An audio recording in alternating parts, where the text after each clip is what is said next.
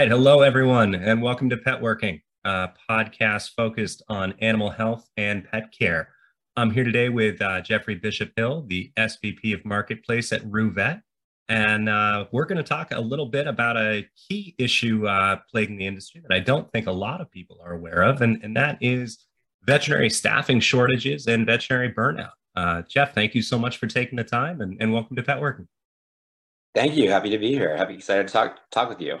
Yeah, no, this is great. Uh, for uh, for the audience's benefit, uh, Jeff and I uh, met at Western Vet uh, a few months back, and um, guys put on a, a very nice uh, reception there, and it was a great chance to to get to learn about Roo-Vet. And um, you know, I think one of the the key themes that we saw, you know, throughout the show at Western Vet, Jeff, was was the idea of work life balance, veterinary burnout, consolidator models, relief models, and um, was really interested to to see Roo-Vet's take on this and and uh, your introduction of a, a fairly unique, um, heretofore unreplicated uh, veterinary veterinary relief model. So, do you want to give us a little bit of background on on Roo-Vet and uh, yeah. fill in everybody on what you're doing?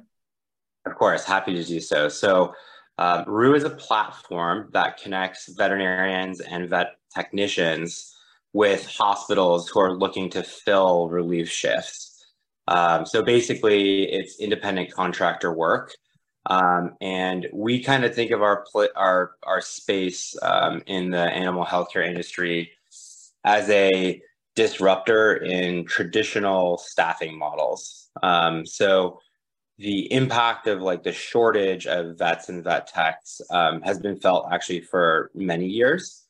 And um, so we started up in 2018 with the goal of, you know, helping hospitals find real quality talent in a um, super easy to use way. So think of it kind of like a dating profile in a sense, right? So the hospital has a, a profile, it shows kind of what it's like to work there, what their culture is like, what the expectations are of the shift um, that the vet or the vet tech is going to be taking, i.e., is it you know, general wellness? Is it surgery, et cetera?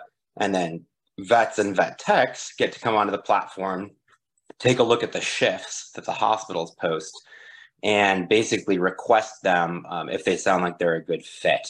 Then the hospital takes a look at the uh, the, the person requesting the the shift, and if it's a good fit, it's a match, then they accept that shift, and the vet or vet tech will come work that shift. Um, and then it's a 360 degree review process. So each of those actors, the hospital and the vet or vet tech, will go ahead and um, rate and review the hospital, and those are all public, so everybody can kind of see, um, you know, what everything looks like. So yeah, that's Roo in a in a very quick nutshell. Yeah, no, that that that's great, and and you know, for, from your guys' perspective, the the economic benefit to you is, is you guys are taking a, a small percentage for in exchange for providing the technology platform and, and the marketplace um, through which those transactions are conducted, correct? Yeah, exactly. So it's a platform fee. So the vet and vet tech never pay anything, um, and the hospital actually does not pay anything either. It's free to set up profiles on both sides of the platform. Um, the hospital will only pay when they accept the shift. Um, so that's how that works. Okay so that it, it isn't taken out of the vet's pay. The hospital pays a premium to you in addition to paying the vet. That's correct. Yep. So what the vet or the vet tech see as the daily rate that they're getting on the uh, platform itself, either the app or the website, that's exactly what they'll get. Um, there's no kind of like hidden gotchas in, in that that area. Very that's transparent. Awesome. That's awesome. That's awesome. So I mean, you, you could almost liken it to an, an Uber or a, a, a DoorDash. You can sign up, take shifts, um, sort of translating veterinary and vet tech work into the gig economy, so to speak. We like to think, yes, so that's that's true. We like to think of ourselves as a little bit more of a community builder in this space as well. So uh, it's not kind of one of those like you know you go and make a delivery and it's a one and done. There's no interaction with anybody. Um, we host uh, continuing education events across the country. Uh, we do happy hours and meetups so that vets and vet techs can meet and mingle with each other, um, you know, in kind of like a safe, uh, fun space. And uh, we're really all, there's also a digital community. We've got exclusive Facebook groups where um, actually kind of interesting. Uh, vets go and they have like clinical discussions. They might like post a picture of like a uh, you know, a surgery that they've recently done and, you know, kind of ask for feedback, that sort of thing. So we're really about building community as, as being an independent contractor vet or vet tech can be a bit lonely because you're moving from hospital to hospital. So, um, so we take the extra step to build that sense of community as well.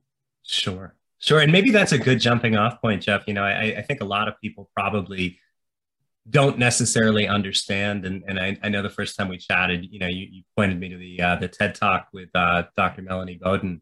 Um, also, you know, there's there's lots of good articles about there. There's one that came out last summer in the Atlantic on you know why it's so hard to to find a vet. But I think for a lot of people, um, they look at it from you know their own perspective, right? They look at it as the perspective of a pet owner and why can't I find veterinary services? Why is it so hard for me to get my pet into the you know emergency clinic? Um, why is it you know why can't why am I booking four weeks out to to get an appointment for my vet at my local practice? Um, and and I think you know people obviously are lead busy lives, but um, you know one of the things I wanted to call attention to here, and I think you know is probably a big part of of uh, Roo-Vet's mission. Correct me if I'm wrong but um, you know, it, is the fact that there needs to be an appreciation and an understanding for what vets are dealing with on a day-to-day basis. And I, I think you know some of the statistics out there, um, you know, they're they're not very comfortable for people to to reconcile with. But the fact that vets are you know the, the second most the, the profession that is second most likely uh, to commit suicide after police officers that uh, female veterinarians are three and a half times more likely than the general population to take their own life.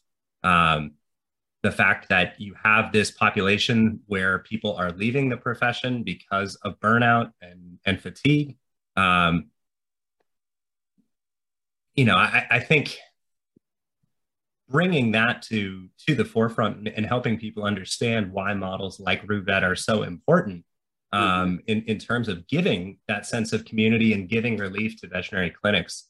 Um, you know, it, it's a very important model and something, uh, you know, in, in our work here at, at Maya Strategy that we see, you know, you see the consolidation models, you see, you know, that there's certainly the monetary side of the business, but so often what goes unseen in, in that, you know, dollars and cents analysis is the underlying uh, issues of, of mental health, burnout, and yeah, and, and that, that's exactly um, you know, I, Roo is a very mission driven company, right? So we want to empower vets and vet technicians to be able to have a manageable work life balance because it is that unmanageable balance when you're in a situation where maybe you're locked into a multiple year agreement with um, a hospital or a big corporation as a vet or vet tech that you don't really get to control your hours um, and that can be very overwhelming, right? Um, and it's for a good reason. Like the obviously the economics have to make sense in a hospital for it to work.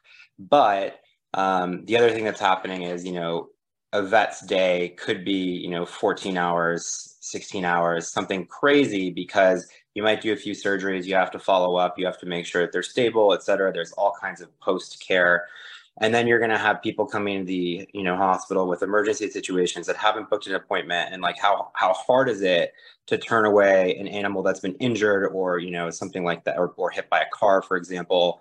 It's just not very easy to say no to situations like that and so schedules just get impacted so quickly on a daily basis. And what we hope to do at Roo is again give the clinician um, the opportunity to kind of control that, right? So they set their own hours um, and they are able to, um, you know, kind of go in and out um, uh, in a little bit of a more manageable way um, than, again, if they were working for either a big corporation um, or even if they if they own their own practice. I mean, you're still facing, you know, uh, client, you know, clients really who don't understand that you're you know also a human and like need a break and need that family time need the release. Um, they just care about you know their animal which makes sense right? So it's a really tricky line that uh, all these uh, clinicians or you know vets and vet techs are are walking and we hope to help define that a little bit more Yeah.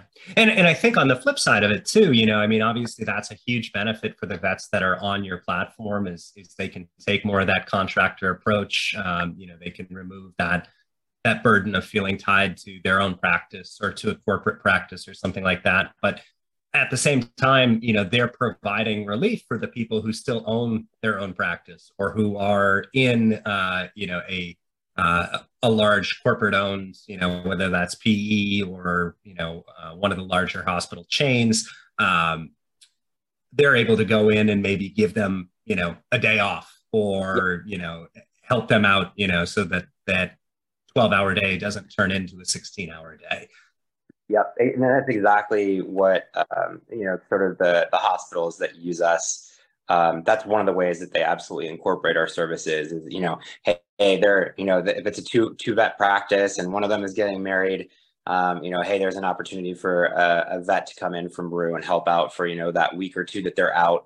Um, also, uh, very popular during the holidays um, and and other special events. But I will say this our bread and butter is actually just kind of like regular traditional shifts. Um, the demand for vet care obviously increased dramatically um, over the course of the pandemic with uh, you know tons and tons of, of, of folks uh, purchasing or adopting pets. Um, and so you know the basically like every hospital is just to its max. Um, and that's all across the us right? We're finding you know we operate right now at about 20 markets and we're finding that you know the vast majority of them just don't have enough vet or vet techs who live in the area to take on the load of all of the new patients. And something common you'll see out there too is that like hospitals cannot accept new patients. And that's just because they're literally all to their max and they want to try to provide as much care as possible. So that's like a great example of where you know Roo can step in and help with uh, additional doctors or techs um, to to help with that that patient flow. Yeah, I mean, I think the root of the problem here that a lot of you know, and I, and I don't know that that there's necessarily a, a single solution that's going to address it, but there's a significant shortage of veterinarians in this country. Uh, you know, obviously you alluded to you know the the influx in new pet adoptions during COVID. Um, you know, I think simultaneously we saw people, you know, vets who are reaching retirement age decide, you know what, I'm I'm just I'm going to take an early retirement. It's not worth it for me to, you know, to stay on and, and deal with the hassles of providing care during COVID, risk getting COVID myself. Um, similarly, you know, the veterinary profession skews very heavily female and female veterinarians with children. Um, we're put in a position where I can continue to go to work or I can stay home with my kids who don't have school open. I I can very relate. I can relate to that uh, very personally right now. After you know three years in, my son was home with COVID last week, and my wife and I were, were juggling care. Um, so you know we're seeing um, a, a downtick in in veterinarians. I think uh, you know the statistic uh, Dr. Bowden referenced in her TED talk was uh, we're seeing a decrease in veterinarians on a, about a 5% a year basis. Um, whereas I, I, saw another article in the Atlantic where a study that I think it was Mars ran is projecting that we're going to need 41,000 additional veterinarians to meet yep. demand by, by 2030. So, um, you know, certainly there, there is a demand for, you know, these relief vet shifts, but at, you know, I, I guess the question I would ask you is: Is there, at a certain point, is it sort of just a shell game where we have vets going into a a contract uh, model, but we're still short the total number of veterinarians. And, and, you know, what do you see as the potential remedies for that situation? Yeah. So at the kind of the top of, of your question there, um, you mentioned the schools. I think there's there's only about 30 or so accredited veterinary schools in the country. Um, so that means that not even every major metro has a, cl- a nearby, um, you know, veterinary school. So that does make it challenging. And I think you're right. Um, just just overall in general, um, there's been a decrease in the number of people coming into those um, those schools. So you know the the real challenge is at the at the you know quote unquote top of the funnel. Um, we just we do we need more students to go into the profession, and so what Roo does, and also like we see a number of our clients uh, doing this as well. Um, is you know we're attending all of the uh, you know school career fairs. We're going to every conference that we possibly can um, to get our name out there at the top of the funnel.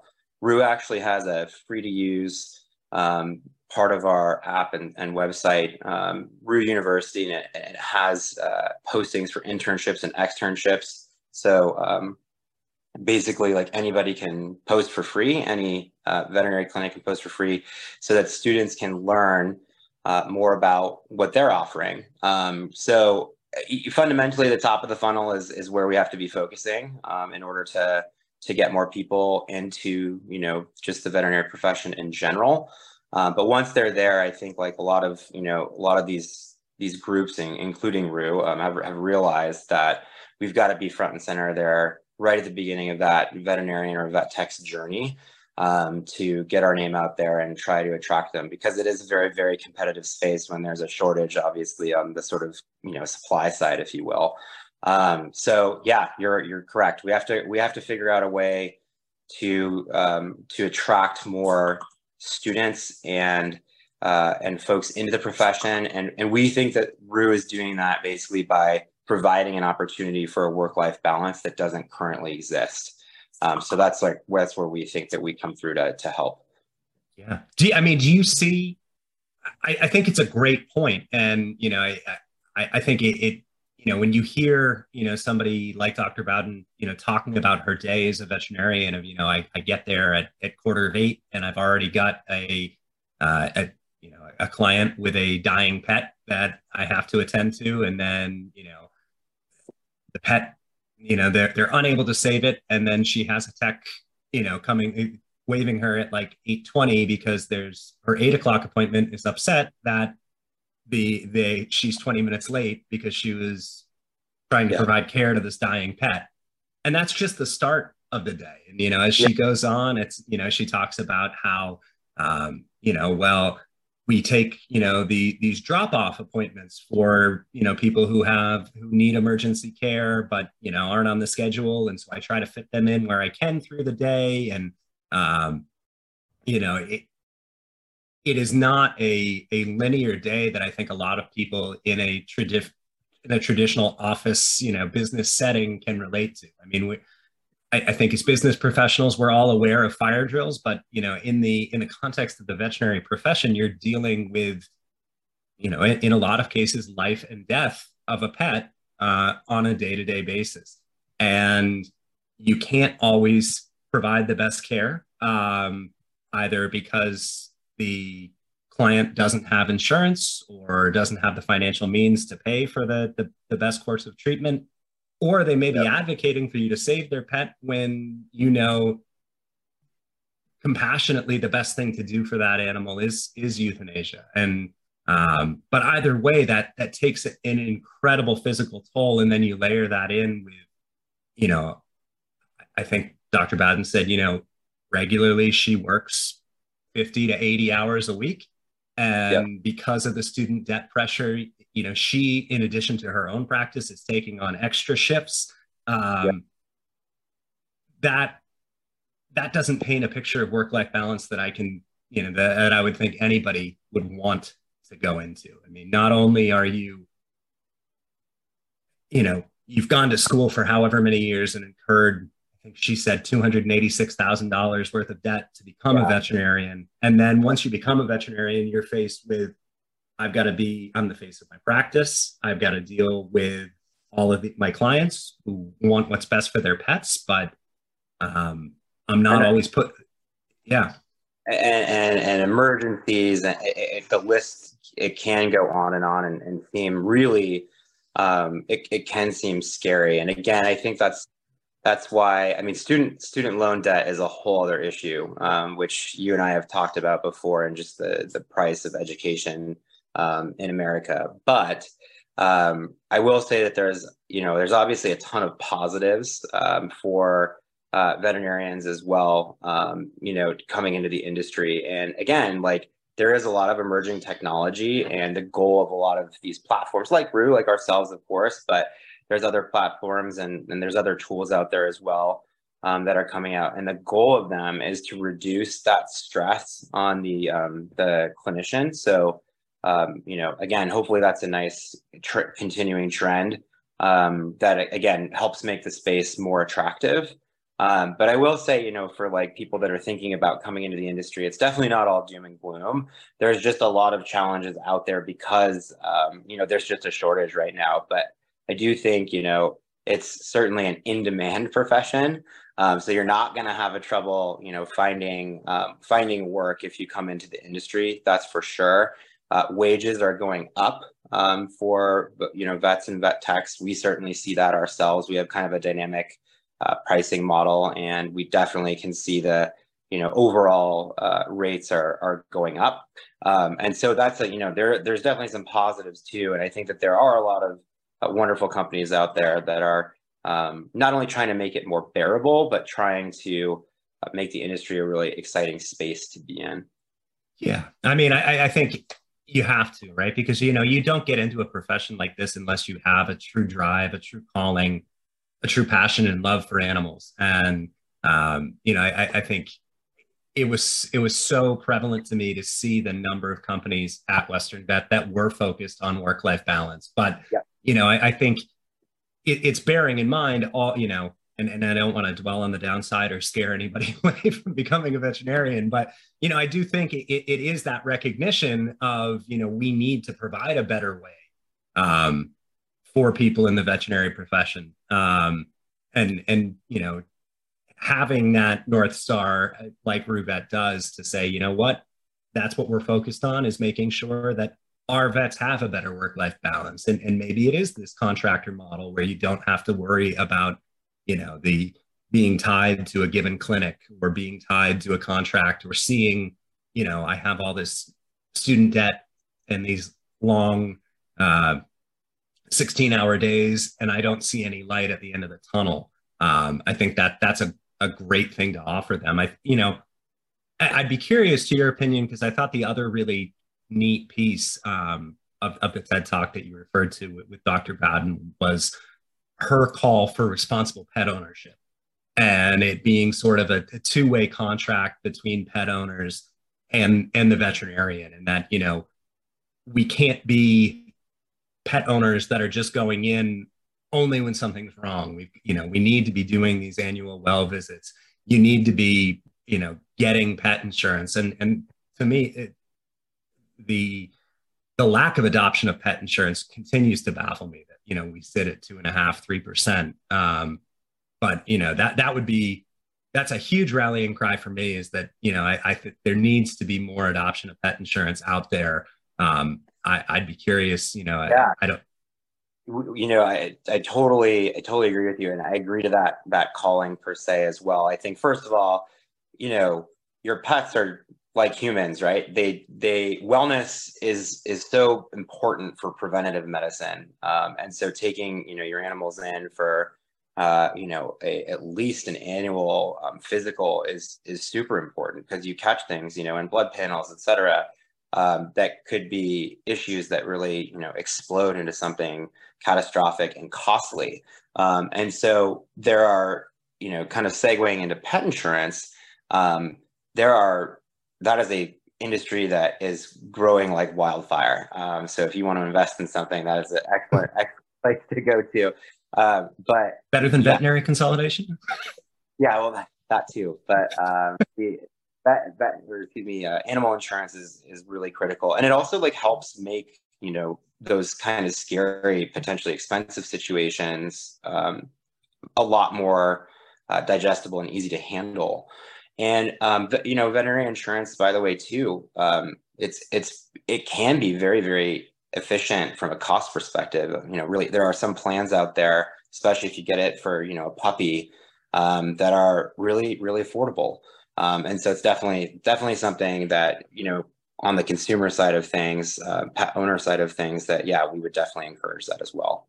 Yeah, I I would you know, in addition to managing Maya's uh, animal health and pet care practice, I also do our finance and insurance. So pet insurance sits at the intersection of that for me. And I, I would I would wholeheartedly echo get pet insurance when you get a new puppy, a new kitten, when you adopt a pet, you know, the big limitation with pet insurance is those pre-existing conditions. And if you have a pet with a clean bill of health, everything from that point forward is going to be covered. And I, I will say everybody I know who has pet insurance, I've had pet insurance since we adopted Peony, who's sitting here next to me uh, six years ago.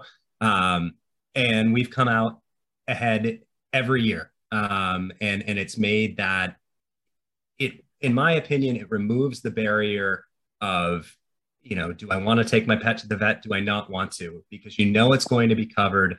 Um, and you can get, like you said, you get out ahead of things that otherwise could be, you know, catastrophic health uh, conditions. Um, we adopted Peony as a, um, she was a stray from South Carolina. And when we adopted her, we were told she was heartworm negative. And a few weeks after we had her, she kind of pulled one of her, her groin muscles. And we brought her into the vet. And um, when we were getting the, they did some laser therapy on it and told us to come back in a week. And when we were getting the follow up, they said, you know, we should just do a snap test just to make sure it's not Lyme or Ehrlichia or some sort of tick-borne illness. I said, sure, that's great. Um, and the test came back negative for all the tick-borne illnesses, but it came back positive for heartworm because it was in the microfilaria stage when we adopted her.